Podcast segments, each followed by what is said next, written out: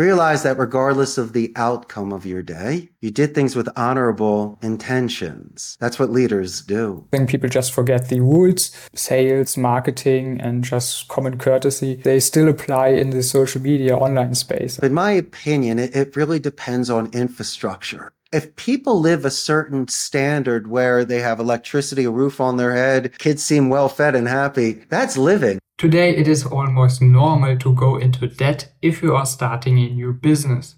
But Richard Blank did not do that. When he was 27, he moved to Costa Rica to start his business from scratch. On my podcast, I talked to him about doing business in Costa Rica, what it really means to be wealthy, and his passion about pinball machines. From what you wrote me, I think we have some things in common. Um, sure. So I, I recently, a couple of months ago, month ago, moved here to Montenegro from from Germany. Oh wow! And um, you moved to Costa Rica, right? Yes. When you were 27, that's what that you correct. sent me. Yeah. How old are you, Leon? 27. Entonces, my man, that seems to be the magical age, right? Is it? Yeah.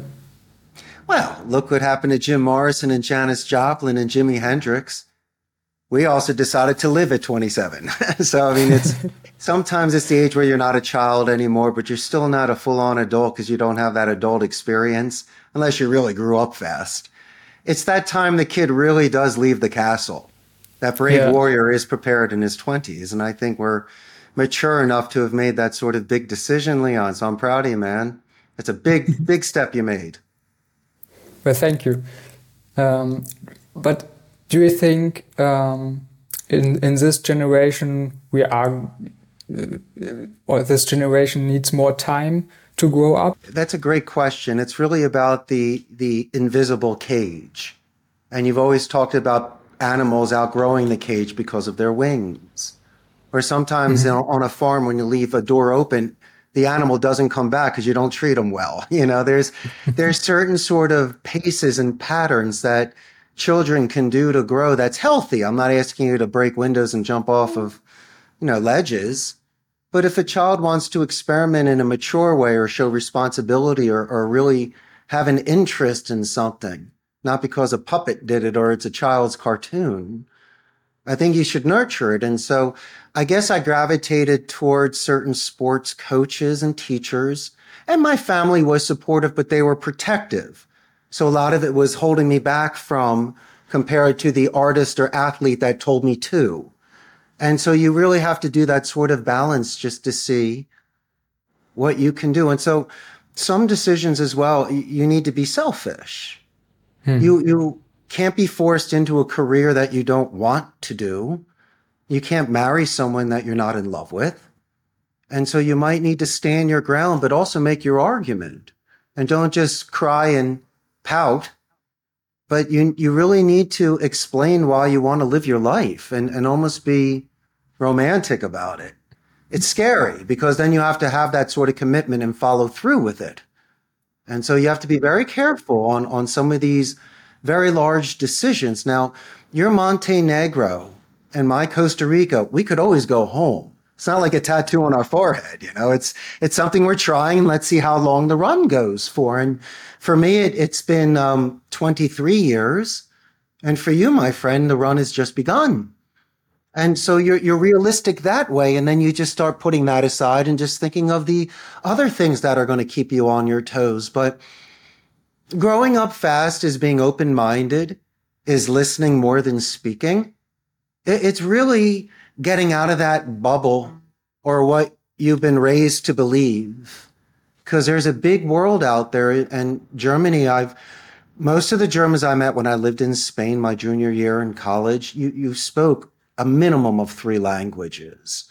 And the, mm-hmm. the education was just top, top marks. It was quite intimidating.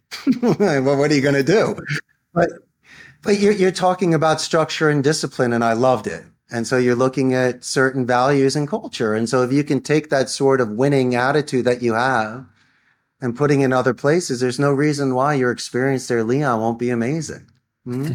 Yeah, I mean, I think it's something a lot of people want just to to experience an adventure, but when it comes to doing it, then often the emotions also come up, and there are a lot of reasons why you shouldn't do it. And then I think a lot of people chicken out uh, when it comes to it. Um, I remember that I went right after school when I finished um, Abitur, which is uh, basically high school in Germany. And um, because I knew it was the right time um, to go, uh, I should say, I was in Australia for, for a year after school. And this is kind of what led me to um, move to Montenegro later on. But uh, Australia was really the spark that ignited it. And I knew that I had to do it after school because um, once you get um, in, in on with your career, you start building something, you don't have the time to experiment and go in and go onto an adventure. And I think a lot of uh, young people they uh, want to do it, but then there are a lot of reasons that they that stops them from doing it, and That's then um, the time goes on and it becomes less likely that they have this adventure. Um, but what I wanted to ask you is, uh, did you naturally um, always have been gravitated or um, uh, pulled towards sales and marketing, or is it something that you discovered?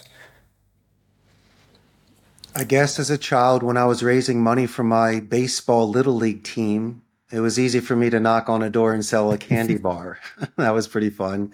Yeah. And I guess being a waiter in college, during the summers, I got a chance just to do these little quick interactions with people and just not make a mess. So I, I saw there was positive reinforcement besides doing your job. If you go a little bit extra and knowing somebody's name or smiling or complimenting their taste in food or music and art, that's always got me a bigger tip. people usually ask for my table. But um, you had mentioned your, your trips prior, and my junior year I spent in Spain. So maybe that was the time where I hmm. realized I like being an expatriate. I like living abroad. I like the challenge and the languages. And you were mentioning life moving on. Well, I guess I didn't take such a permanent job post grad. I worked for the importers of Corona. Okay. And, and I was doing other smaller jobs, but it was something where I didn't see a, a long term future or I wasn't satisfied. I just didn't taste it. And so I had this one in a million opportunity in August of 2000. It was only supposed to be for two months, but after trying it out, I decided to stay. And I was fortunate, Leon. It wasn't like I was just hanging out at the beach and, you know, painting shells. My friend owned a call center, quite a large call center. And I didn't start at sea level. I was really learning the business from the inside out. Call centers, they have retention departments, customer support. They do have sales and lead generation. You also have human resources. They have recruitment and onboarding and training, affiliate management and search engine optimization. Wow. so you're telling me, even though I'm not going to Columbia Business School like my father or, you know, Harvard Law, like grandpa, I was hands on learning. Now, a lot of people take jobs for the money, and I totally agree with that. And what I was earning here was more than enough each month. But the experience, I should have been paying mm-hmm. my friend or working for free. I mean, this was amazing. And it wasn't like um, a forced march. I was constantly volunteering to do training classes. May I sit in on HRs just to see how we're hiring people so I can get better people? Can I learn the retention department so I can assist with more proficient rebuttals. So we're not pushing or we're not pulling. And so I was looking at vocabulary because English was their second language. I had that sort of advantage, Leon, so I was able to contribute in a certain way just to balance it better. So I found my niche. And then in my mm-hmm. mid 30s, I realized I wanted to start the company. But here's the cool part, my man. I started it as a blended center where I was renting a turnkey station. So I didn't buy the equipment and the space and the server room. So it was almost like renting a seat on an airplane. I could do it per month, pay the mm-hmm. overhead, mm-hmm. the taxes, the, the salary, make the margin. You scale accordingly, but you're paying top dollar. And then after a couple of years of doing that, I rented space, bought used equipment because there is a turnover in very large centers. Furniture and equipment for pennies on the dollar. I was able to scale that way. And then about five years ago, we purchased this building, put on a third floor, and here we are with a capacity of 300 people. and That's so it's slow and Yeah. steady. And if you can do things in cash, you can sleep well at night. You're not making desperate decisions because you owe money or things could be taken away from you. And so you, you don't need to rush the long play. These are the sort of steps that you take so you don't fall into holes or make mistakes. If that How makes did sense. you- How how did you make your decisions? Was it like a gut feeling, or did you do a lot of thinking before you made a big business decision? That's an excellent question, Leon. Well, I, let's look at it two different ways. If it's a technical question, I would have to bring in my chief technical officer. Mm-hmm. They understand the equipment, the server room, and the questions that the client is asking. How about if they're looking for something specific in regards to the labor pool? I would need my human resources director who has a law degree and a director's degree to look into this to see if their special request could be granted. And then myself, let's look at it the real way. Am I capable of working with you? Are you able to have calm during chaos? Or are you just going to freak out and curse at me? How are you going to treat the people that we hire to work with you? Are you going to bold cap and yell at them? Are you going to give them positive or negative reinforcements? I got to make sure that you don't have a supervisor in your office that starts yelling at us. And so there are certain expectations that people have. I got to know if they're bringing things to the table that are prepared. Do they have a script? Has it been tested? Do you make these calls? Do you have metrics? Do you have recordings that I could listen to to gauge the sort of type of phone call that we're doing here? Now, I can do it objectively. I won't judge you unless it's gray area and shady, then I will reject you. But if you're just an insurance salesman, a real estate guy, working, you know, transportation, you're a lawyer, I'd be more than happy to make suggestions and listen to the tone and how you take and make these phone calls and A, see if we're a good fit and B, if we're able to scale your company. And so these are the sort of things at this stage of my business that allows me to make the most educated decision. But gut feeling, absolutely. If I don't get the warm fuzzies with somebody, it's definitely not going to work. And you and I both know that. Hmm. Yeah, I think the, the gut feeling is so important, um, not just in working with people, but usually I, I have the feeling, you, you get the feeling if it's right before you get the uh, the logic or the logical reasoning behind the decision. And May I make a suggestion, how- Leon, for my Yeah. gut feeling? It's not because you look funny or you got a weird haircut or something. I, I don't judge you on that. But let's say you came into my office that morning and the individual that opened the door for you while you were coming in, you didn't say good morning, thank you, or even acknowledge them. Hmm. Come on. Those are the sort of signs that I see. I, I, I want nice circles. I want people to have synergy. Imagine if that was the boss and you just didn't know. You know, so I just want to see how people treat others. And so I'm willing to give benefits of the doubt. I'm willing to see what your personality is like.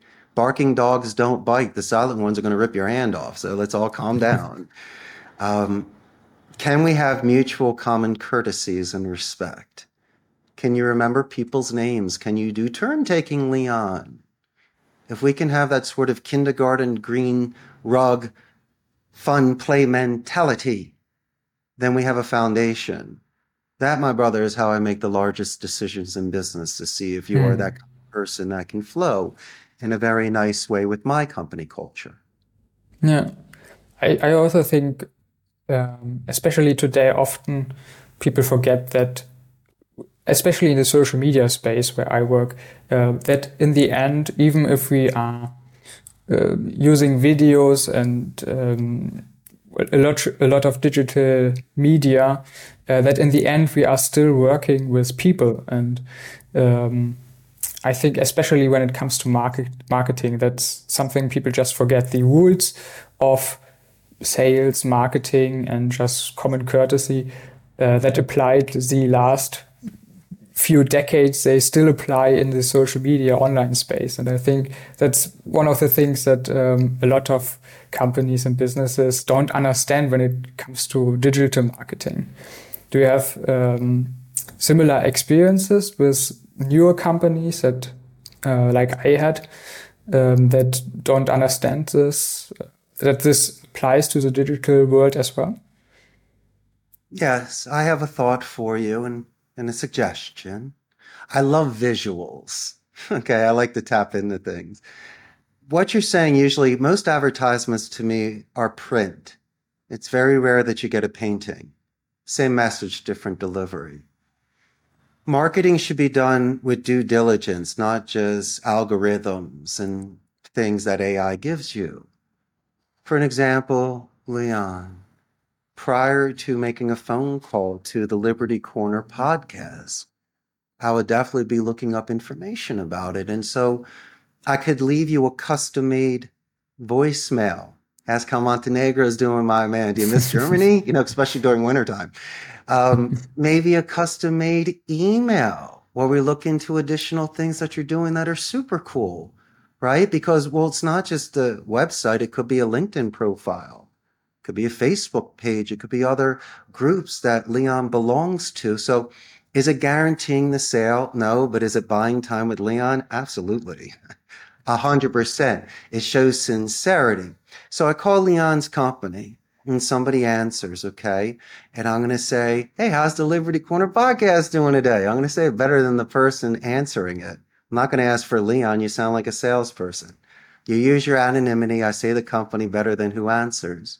But whomever answers Leon, and this is where you get the most points, my main man. This is where you get a chance to do a positive escalation. You have an assistant, and this assistant transfers me to you because I properly introduced myself and I sold the sizzle.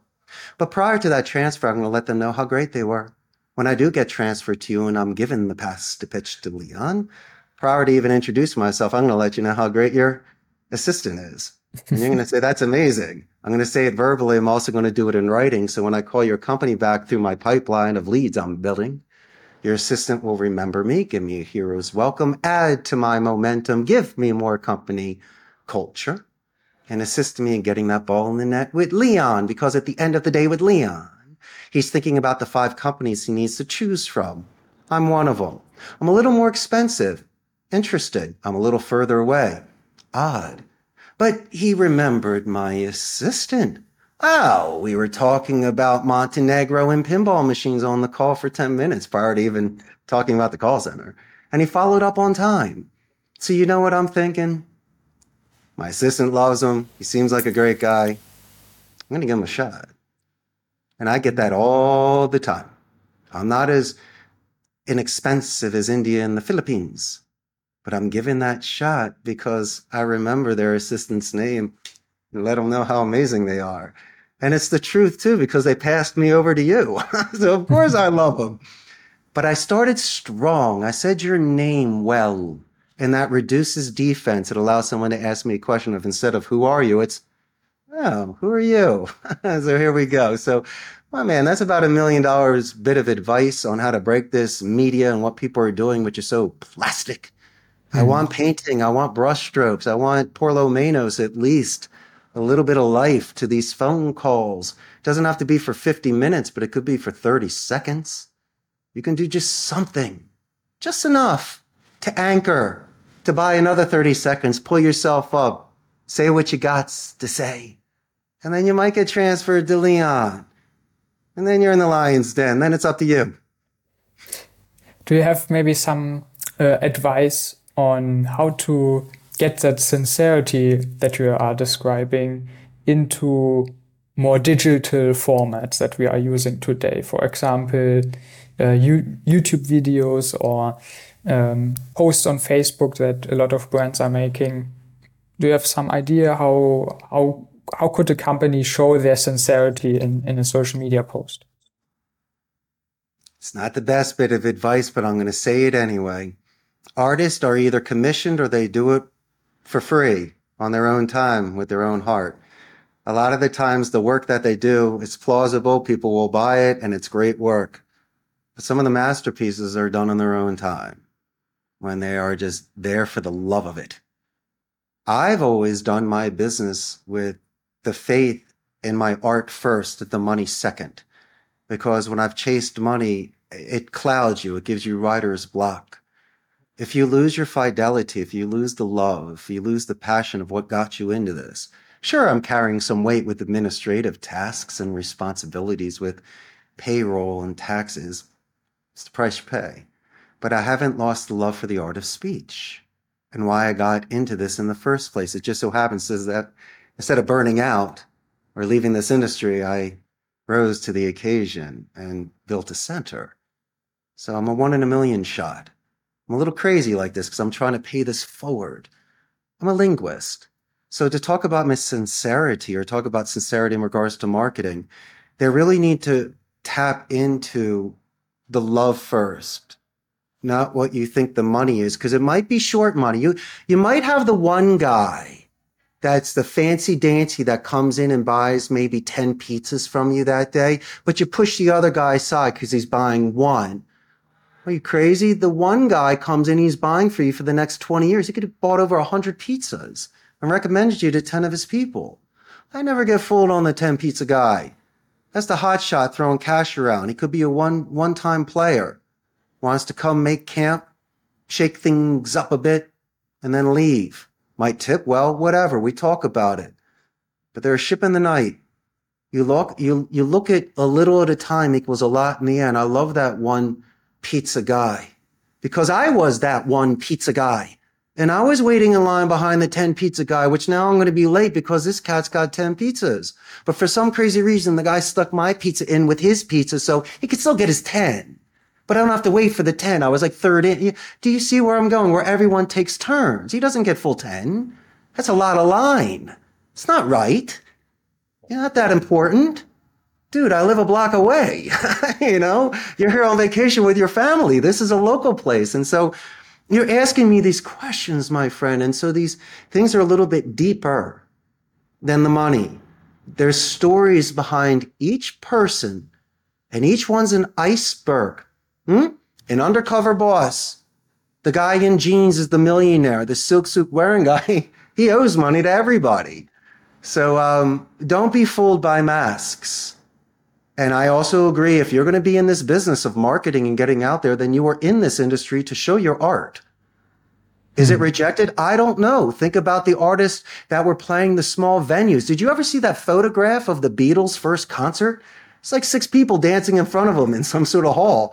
They could have quit that day and said, yo, no one's showing up. you know, so you have to think of the artist in the beginning. That's the time when you tap into either yes or no, up or down light or dark, sweet or sour. Live your life, Leon. And sometimes the path is a little bit longer, and that's what makes the greater legend. The one that had that perseverance and endurance and made it over that third mountain when you thought he was already done. That's what being an entrepreneur is, because all in all, my friend, it's a solo ride. You have people mm. along the way helping you, backers, financiers, whatevers. You got your own eyes in the mirror, head on the pillow at night, your private thoughts.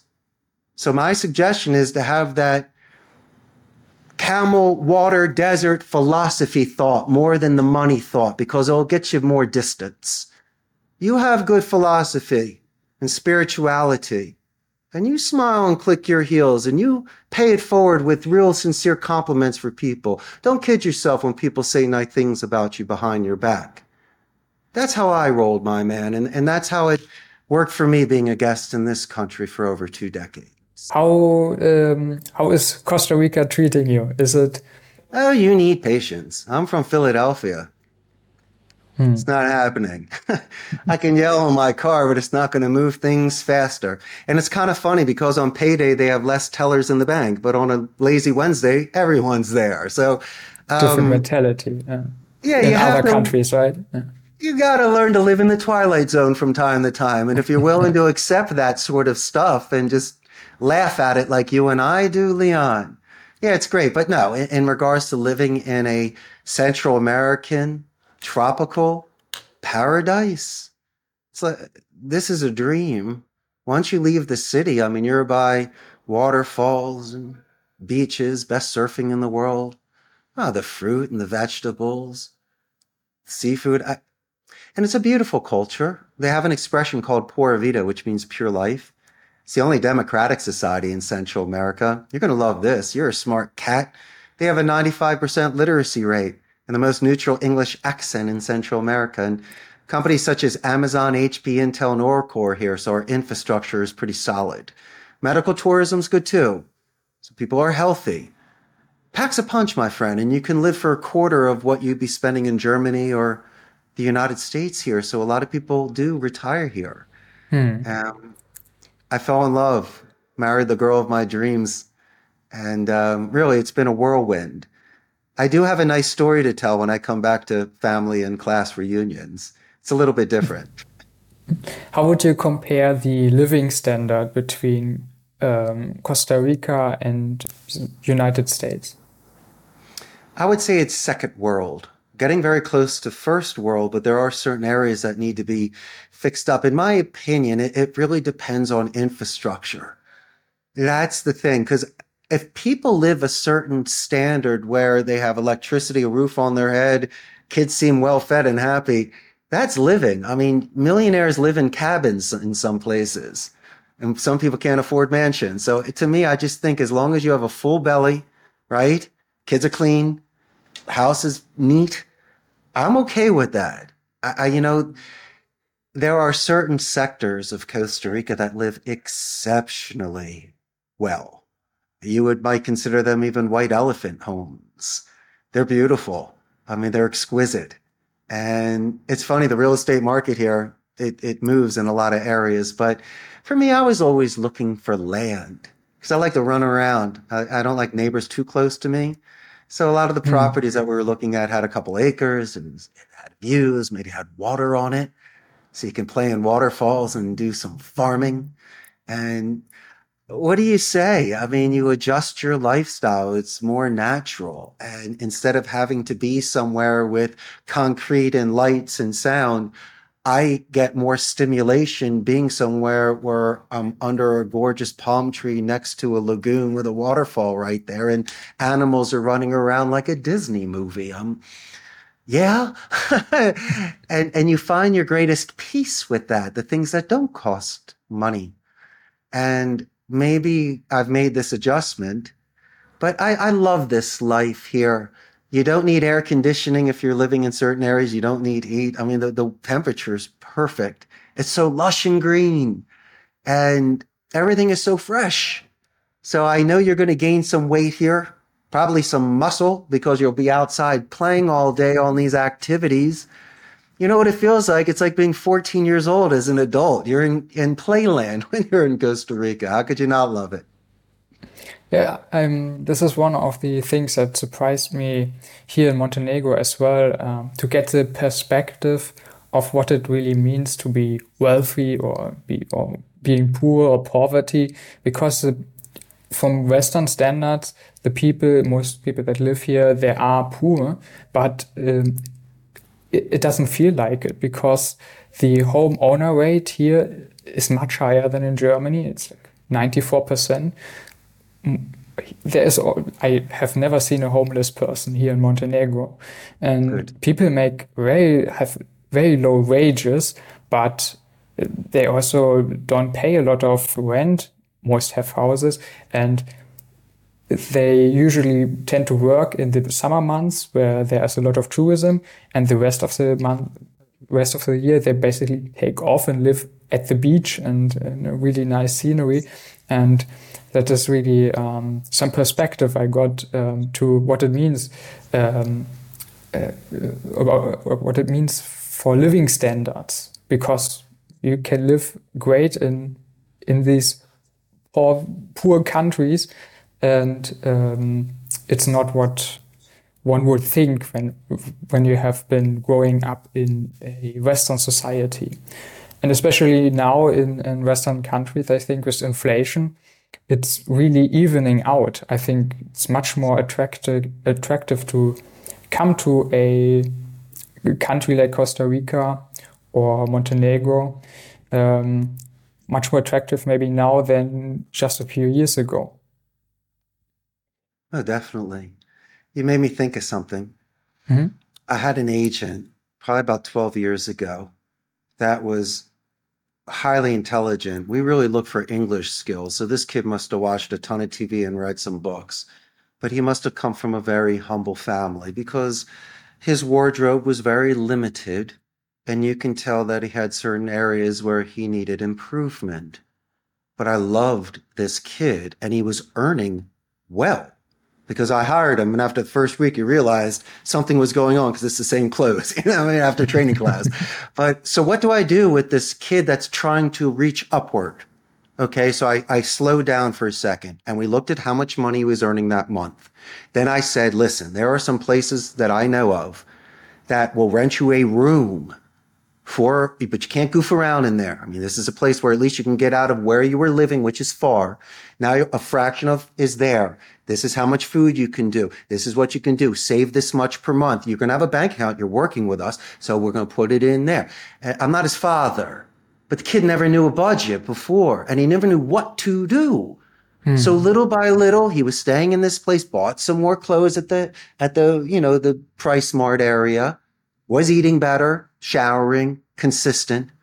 And we did that for a couple years till he had savings. And then the savings turned into the apartment. And then next thing you know, he's a supervisor and, and off and running. And so, wow. And you have to grab, pull, and then push up. And that's what mm. we hmm. did. I, I didn't realize it was only as simple, my friend, to have the budget because he was earning more than what he needed to get out and start. He hmm. was thinking of big apartment, furniture, the car. Stop. Just get a place and eat peanut butter and jelly, you know, and, have a, and, have a, hot plate and a shower. And that's a great start. And uh, it it's, was a good start. It's not really about the, the resources, right? It's more about the mindset. I think if you have a mindset of uh, wealth and prosperity, uh, you're going to create that. And um, most people just yeah. Most people just try to control. get the resources and right. Uh, but then they overspend or they get yeah. signed contracts for percentage rates. Not saying what I did, Leon, was the best way to start business. I did everything in cash. I never took out a loan. I do not have a mortgage. I never maxed out credit cards. Never. I mean, you have these things and you pay them off and stuff, but never a mortgage and never a loan and never a partner, just my wife. And so these are the things that protected me, allowed me to make rational decisions instead of desperate decisions, and to maintain my pace and my reputation because I, I, paid people. That that was the number one thing is the taxes and paying them first. Hmm. And at the end of every month, I knew what the margin was because I had that down. You need that first. And once you have that, then build your building. That, that's my only suggestion for the people. Yeah. What was uh, what were some of your biggest obstacles that you had to overcome in your career to get where you are today? Very good, Leon. It, it was attrition. Mm-hmm. Very rarely I, I had people that were against the company, but I'm in an industry where there is a large rotation. The average age is mid 20s the majority of the people that would leave would be natural because of a scheduling conflict for their university. Maybe your girlfriend works at the other center. Could be closer to your home, Leon, or could be just a job that you studied, my friend, and now an opening is there in engineering. Time, time to move on. But very rarely, if not never, someone will claim that they were given the walk of shame or they were defaced on the floor what broke my heart was my innocence. I really thought that when people would write on a resume and fill out my form that they're loyal, they want to grow with the company, I'm I'm the person, I'm the ace. Yeah, but you know, I was disappointed more than I was angry, especially during COVID when certain individuals ran for the hills. And then you had new hires that stepped up the plate and really became champions. But I, I have a secret what I like to do besides looking at people's resumes and whom I hire, I ask them to turn the paper over and give me a couple paragraphs, Leon, in regards to a coming of age moment. You, you ask great questions of times when you've changed your life, and those these are coming of age moments, and, and you're spot mm-hmm. on, brother. I want to know when you beat up a bully or saved a kitten. Why? Because Leon on his podcast or that million dollar account, he might ask you a real question. Can you put the selling aside and answer a real question? And so I like to see their depth. I like to gauge their English levels, of course. But um, maybe Leon will give them a nickname. I will remind them when they were at the top of their game on a rainy Wednesday when they're sad. Okay. And these are just the sort of things that I need to know about somebody. If they can zig and if they could zag. There's no straight lines in nature. And there's no quick look up on Google for your generation. Sometimes it's spontaneous. It's your sixth sense. You should love the zig and the zag. That's what makes Montenegro and Costa Rica fresh for Leon and Richard. You got to have these sort of little curveballs and wild cards in your life, right, Leon? Doesn't that keep you on your toes? Definitely, yes. And it makes yeah, it interesting also. Mm-hmm. Okay, uh, you sent me a message and you said that you own the largest collections of restored American pinball machines. Is that true? I like to think so. I'd love to meet another collector. He's a colleague, not a competitor. Oh, my friend. And you know what's so funny? Oh, I grew up in the 70s and 80s, but started collecting about 10 years ago. I have a lot of machines with DM on them for Deutschmark. They came from Germany. I got three machines that have coin slots from Germany. Rock on. So anyway, um, no, my generation, oh, the machines in the 70s and 80s were amazing. The arcades were great. Pinball was expensive, tough to play. And so once I started earning well, I decided to spend my money on games before a Rolex. So I buy jukeboxes, pinball machines. I currently have 15 of them. My oldest one's a 1970 Bally's Camelot. Newest one is a mid 90s Arnold Schwarzenegger Last Action Hero and everything in the middle. And they're fun. I mean, guess what, Leon? I got a bunch at home in a game room, but I got at least nine machines here, plus an air hockey table and stuff. But it gives the agents a chance to hang out with other people, to hang out with me, let off steam, recharge batteries. It keeps them sharp. Really does. And I think gamification for any company culture is a gold mine. Come on, Leon, what's the word for recess in German? Wasn't that the best time growing up in school? recess. Yeah, you would call it Pause in, in Germany, probably. Yeah, exactly. And I was like, yeah, I mean, that's the best time of the day. So, yeah. as adults, why can't we have it? And I'm not That's asking true. people, Leon, to come after work during your time to go drinking or do some company event. I didn't do that. You're not coming on a weekend. That's your time. But during office hours, during your lunch or your two breaks, or let's just say a, you know, a sales meeting, we do it in the game room. We talk over an air hockey team. I mean, that's fun. That's when you get elevated, with scoring and screaming, and it's made me money because people don't quit. They make best friends. I've even had people fall in love by the Pac Man machine and get married. Yeah, Pac Man. And so one man's trash is another man's treasure. Some business owners would say you should put lockers there, more computers there, and have it business related. Well, guess what? This is my company.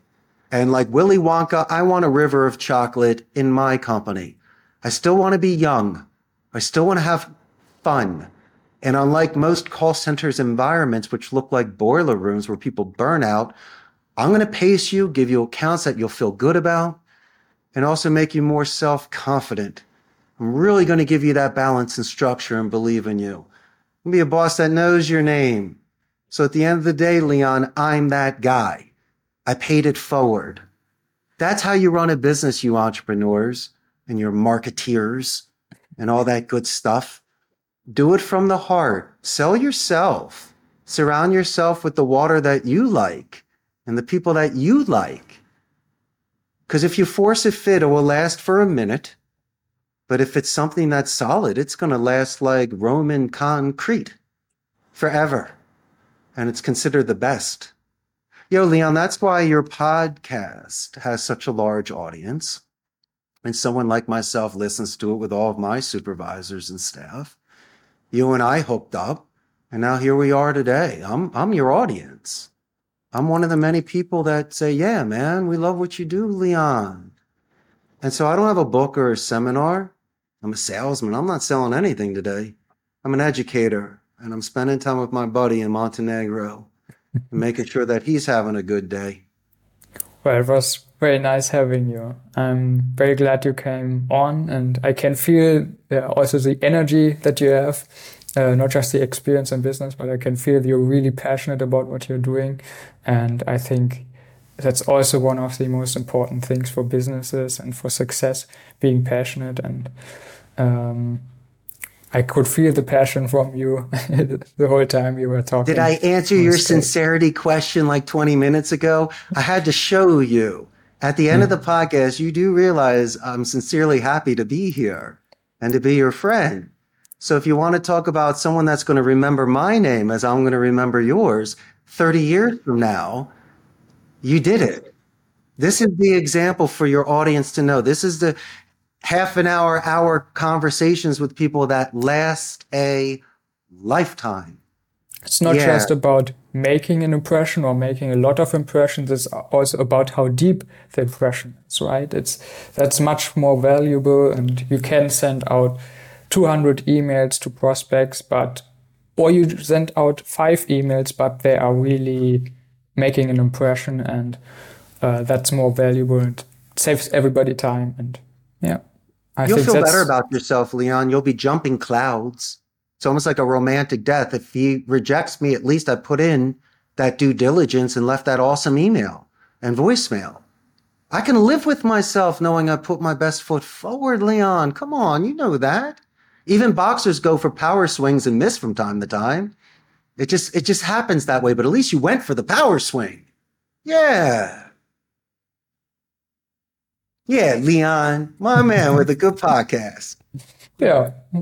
Well, thank you again for coming on. It was really fun. And well, I, I have one last thing for you, yes. my friend. Yes. For your amazing audience, just not to be hard on yourself as an entrepreneur. Look at yourself in the mirror at the end of the day. Looking in your eyes is very important. Try to give yourself five. And when you put your head on the pillow, have those entrepreneur moments of clarity after decompressing your stimulation. Mm. Realize that regardless of the outcome of your day, you did things with honorable intentions. That's what leaders do. If you want to count quarters, that's not the game to play. It's the mindset. It's moving forward that following day, that following round, that following meeting, making that phone call, going into that meeting and being the bigger man by not apologizing, but resetting the tone, finding your priorities, writing a draft and not sending it, practicing what you're going to say prior so you don't explode. These are the soft skills, Leon, that you have mastered, I have used, and your audience needs to definitely incorporate in their business. And if they do that, they'll be exceptionally successful telling tales on the Liberty Corner podcast with their buddy Leon. Thank you. You're welcome, buddy.